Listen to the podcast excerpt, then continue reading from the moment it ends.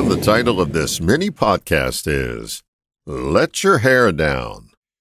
Watching the Academy Awards one year, it occurred to me that we are all actors. Our skills equal theirs, but ours never make it to the silver screen.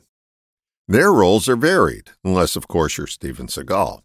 Our role seems to be the same day in and day out. Who is this person we're playing?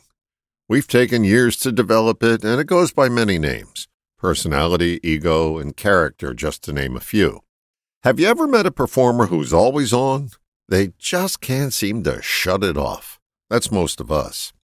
We take this character we've developed and walk them to every corner of life stage in full costume, and we even have dreams about them when we sleep. We've come to believe we are the person we made up.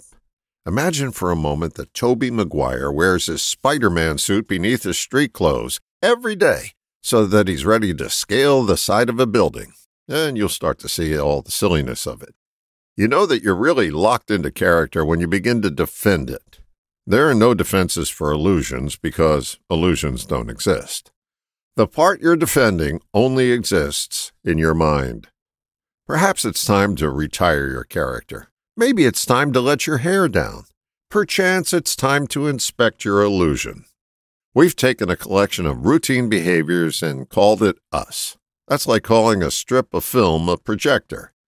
Those film strips, no matter how action packed or colorful, can't make them a projector. You're the projector, not the film strip. What are you projecting? If you let your hair down, you'll only project your light.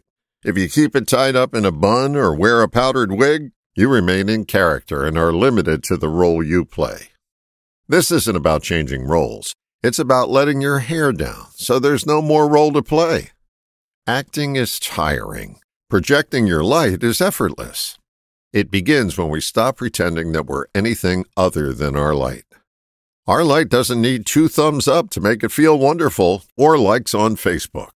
It doesn't need any feedback to keep shining brightly. It just needs us to remove the film strip from the projector. It's a bit confusing at first when we find out we are not the role we've been playing. We discover that most of our life has been a dress rehearsal, and all that amounts to is all dressed up with no place to go. To close the curtain on this recording, it's a wrap when we discover our light. All the best, John.